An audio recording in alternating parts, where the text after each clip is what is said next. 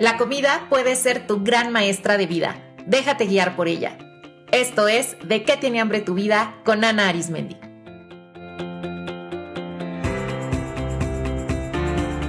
Hola, hola comunidad, ¿cómo están?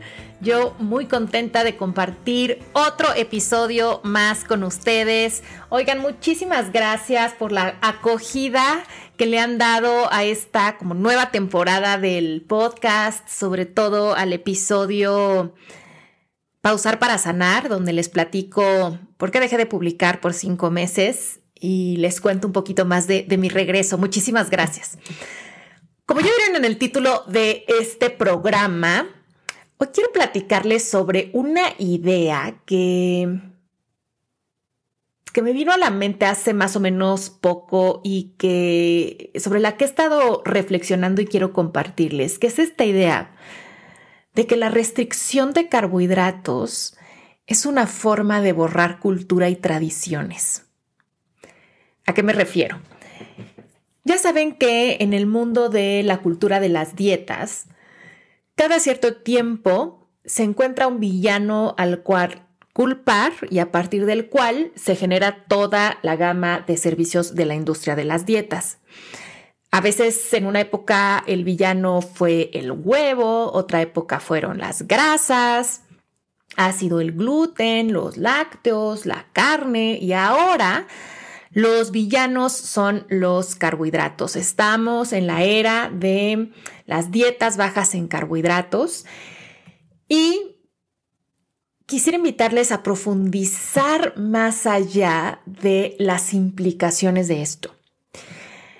Los carbohidratos, específicamente los cereales, son aquellos que eh, están siendo más castigados en este momento.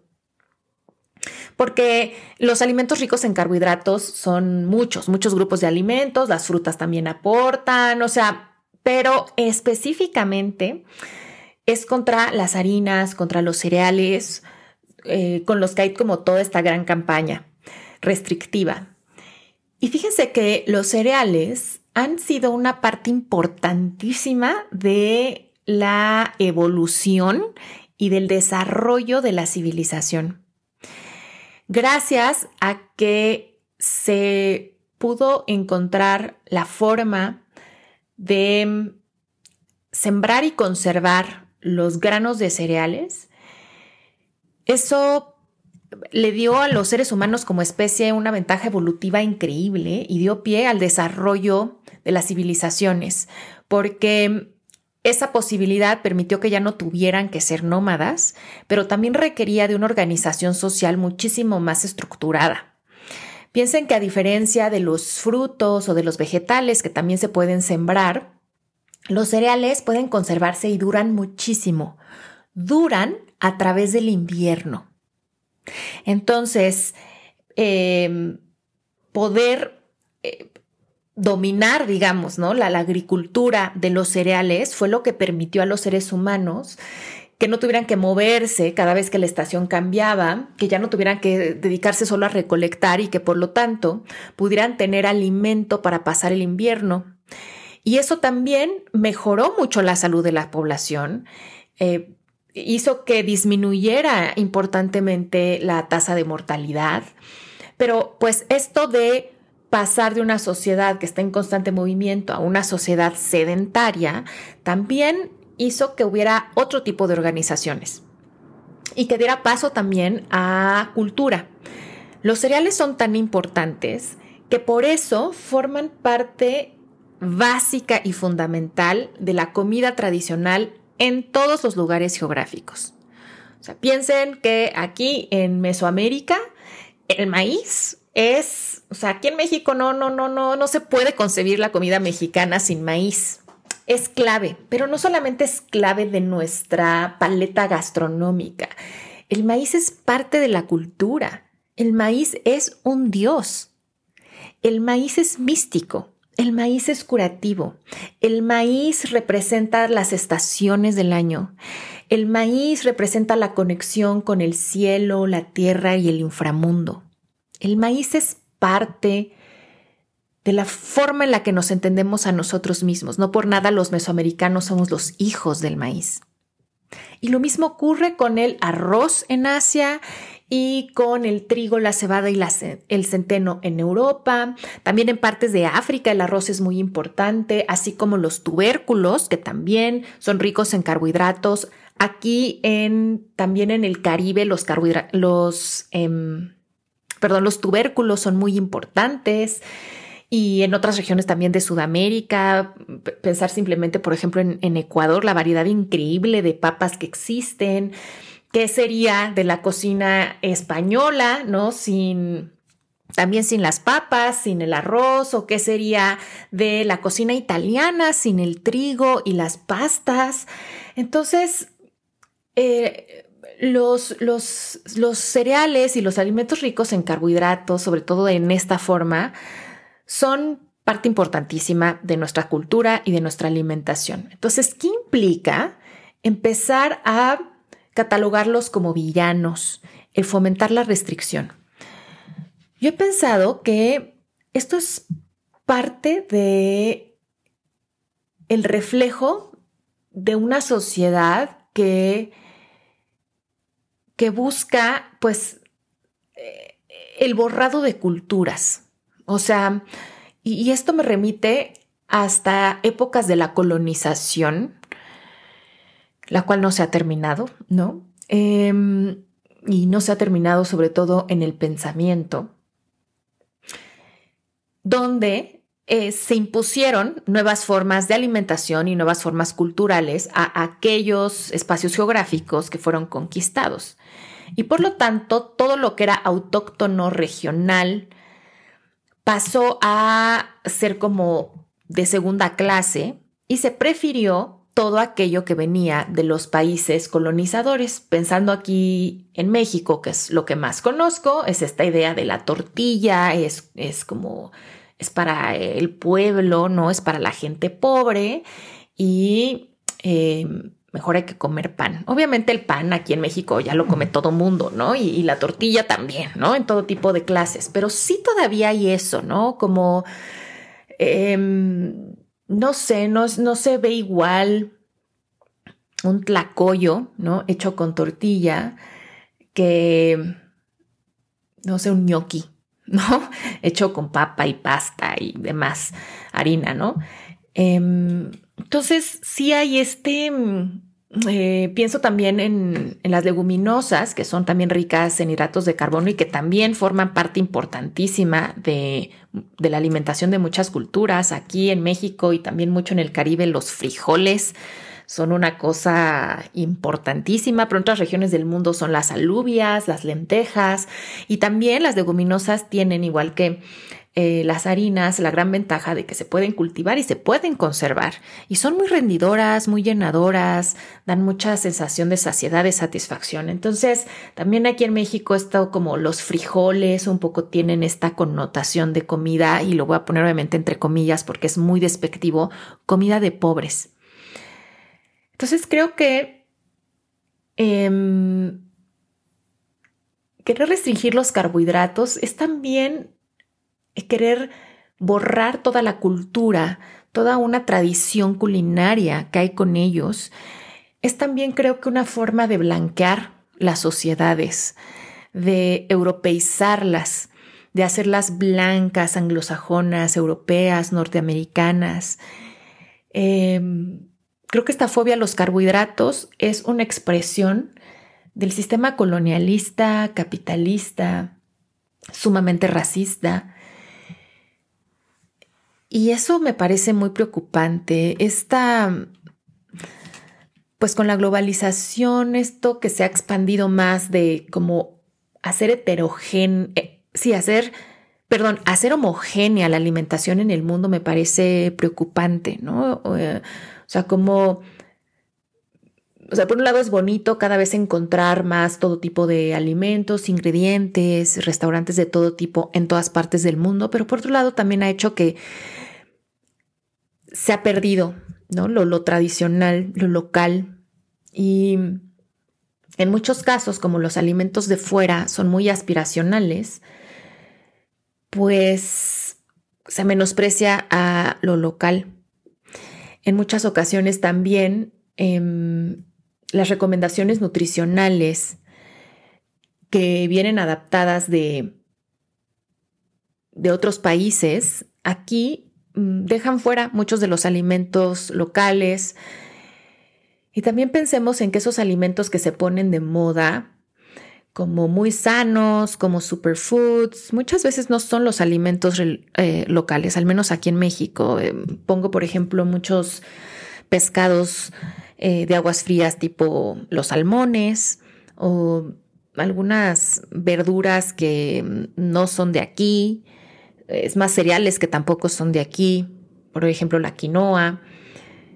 Em, ¿Y por qué no hacer mejor como este rescate de todo lo nutricional y lo delicioso que son los alimentos de aquí?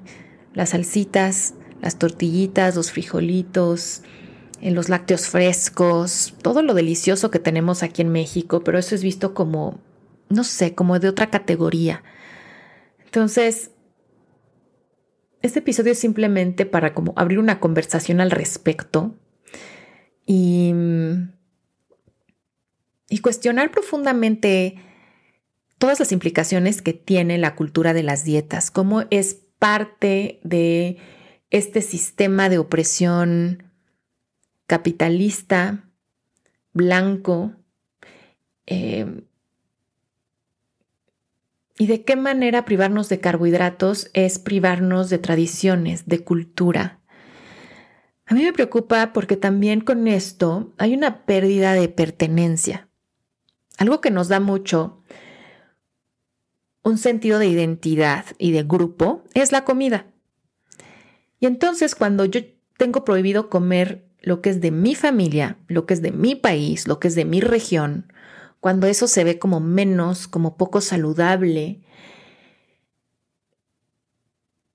de cierta forma estoy diciendo entonces que mi cultura es menos, que es poco saludable, que debería de aspirar a una cultura diferente.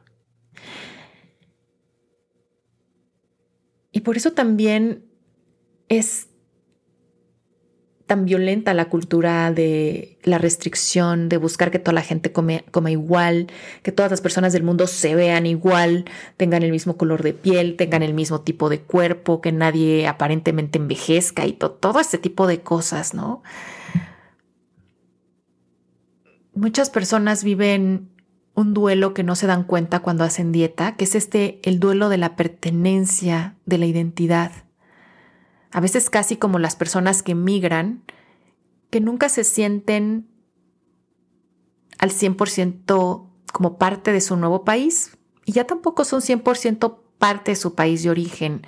Y creo que a veces eso pasa también con la alimentación quiero adoptar cosas que no son mías 100% y algunas las integro, pero otras siempre se sienten ajenas y como que además siempre me falta algo para comer perfectamente bien y pertenecer a ese selecto grupo de los que comen perfecto y que cumplen con todos los estándares de belleza y salud. Y por otro lado, ya no quiero regresar o no puedo regresar a antiguos hábitos o alimentos por por todo esto porque ya tampoco me siento ahí o ya tengo muchas creencias eh, negativas sobre eso. En un episodio que hice sobre migración y alimentación, hablábamos de que no es casual que una de las cosas que más extrañan las personas cuando se mudan a otro país es la comida. Porque, primero porque así como tenemos una lengua materna que se forja a partir de el idioma que hablaba nuestra madre y nuestra lengua materna siempre va a ser nuestra lengua materna. También tenemos una lengua materna en cuanto a paladar, que también se forma mucho dependiendo de la alimentación de nuestra madre y de lo que aprendimos a comer en la infancia en nuestra madre patria, ¿no? Entonces, em, pues obviamente extrañamos eso. Y acceder a los alimentos de nuestra lengua materna es acceder a la identidad, a la familia.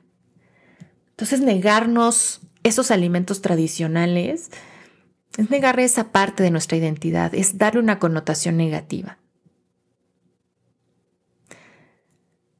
Pelearnos con los carbohidratos obviamente pelearnos con la comida en general, pero pelearnos con los carbohidratos también implica pelearnos con los grupos de alimentos que más nos proveen energía. O sea, recordemos que los carbohidratos son los nutrientes que nuestro cuerpo convierte más rápido en energía.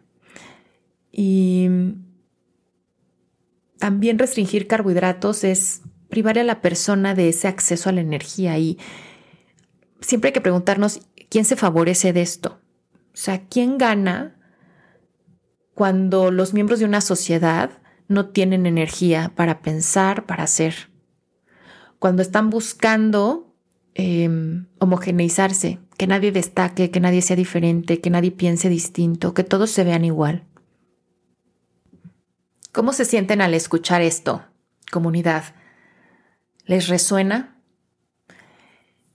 Y cuando digo les resuena, pregúntense no solo si les resuena, digamos, mentalmente hablando, si es algo que digan, ah, sí, concuerda o, o sí, me hace sentido, sino qué dice su cuerpo con esto, qué emociones surgen al escuchar esto.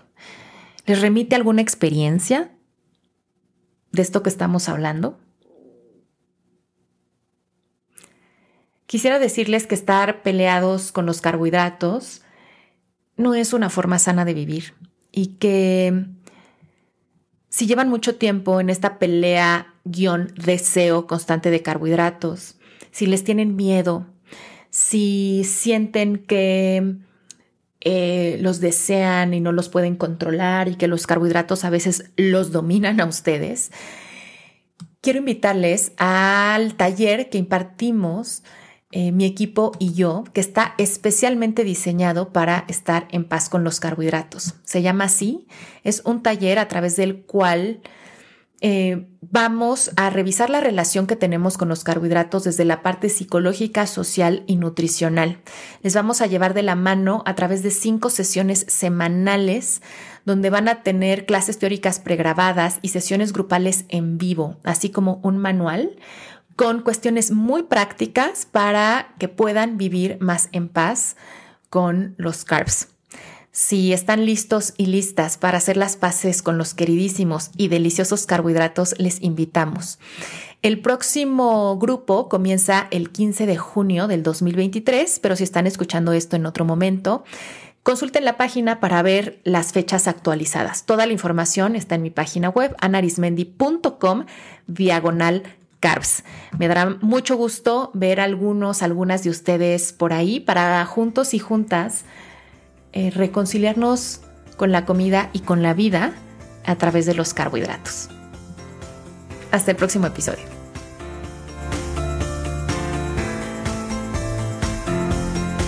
¿De qué tiene hambre tu vida? Es más que un podcast. Es una filosofía de vida que te invita a conocerte y diseñar la vida que se te antoja. Descubre toda la oferta de productos y servicios que tengo para ti en dequetienehambretuvida.com.